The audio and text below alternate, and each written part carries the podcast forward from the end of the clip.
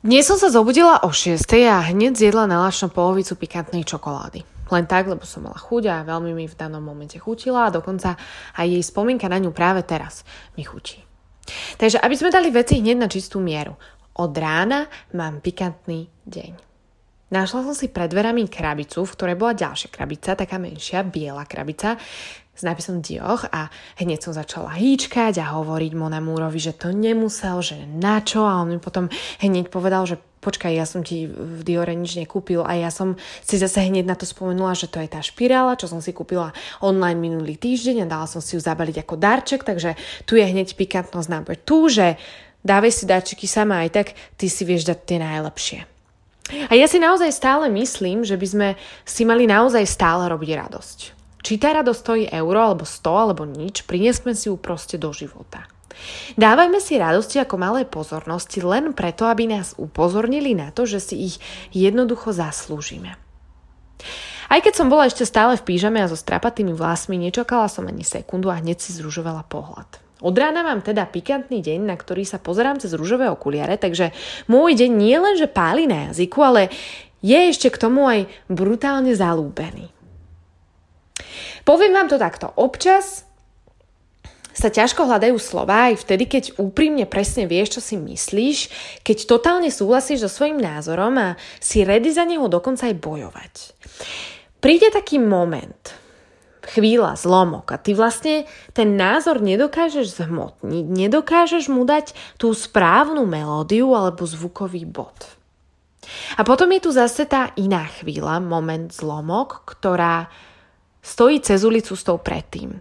Že máš toho obrovsky strašne moc príliš veľa čo povedať, ale tie tvoje myšlienky, alebo skôr v tomto prípade názory, nie, aj myšlienky, aj názory, ti nedávajú absolútny zmysel. Vôbec nevieš, ako ich dostať na jazyk, nie je to ešte ako ich z, tých, ja, z, týchto, z toho jazyka dostať von do sveta.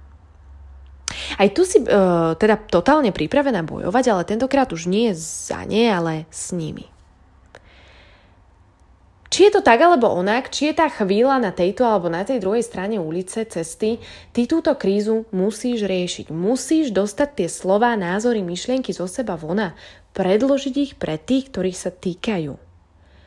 Nenechávaj si veci pre seba, pretože potom sa ich bude v tebe hromadiť a hromadiť a ty budeš mať v tele menej a menej vzduchu a miesta pre tie ostatné, krásne, ľahko povedateľné, jednoducho pomysliteľné veci. Často od problémov odchádzame potichu. Tak sme to aj učené. Často, keď nás niekto zaboli slovami, sme z toho tak v šoku, že nastane jedna z týchto kríz. A tie slova práve preto, že ich vysloviť nevieš, v tebe zostanú. Že tie nestráviteľné slova v tebe zostanú a nestrávia sa. Často, keď niekomu, niekoho lúbime a ten niekto nás bolí alebo čo, čo i len pobolieva, sa sami od seba rozhodneme nechať si tie nestráviteľné slova v sebe. A potom sa nimi trápime a je nám stále viac a viac nevoľno vo vlastnom tele.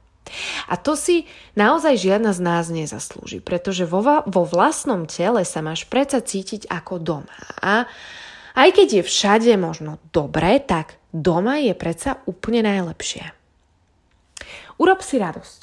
Daruj si pozornosť, len aby ťa upozornila, že si ju zaslúžiš. Daruj si ju aj každý jeden deň, každú jednu sekundu, hmatateľnú, nehmatateľnú. Sprav si pikantný deň, pozeraj sa na neho cez rúžové brýle, sadni si niekam na lavičku, na obrúbník, na zem, proste tam, kde ti je dobré a nechaj tie myšlienky s tými slovami preberať život. Nechaj ich o samote, nech si k sebe nájdu cestu.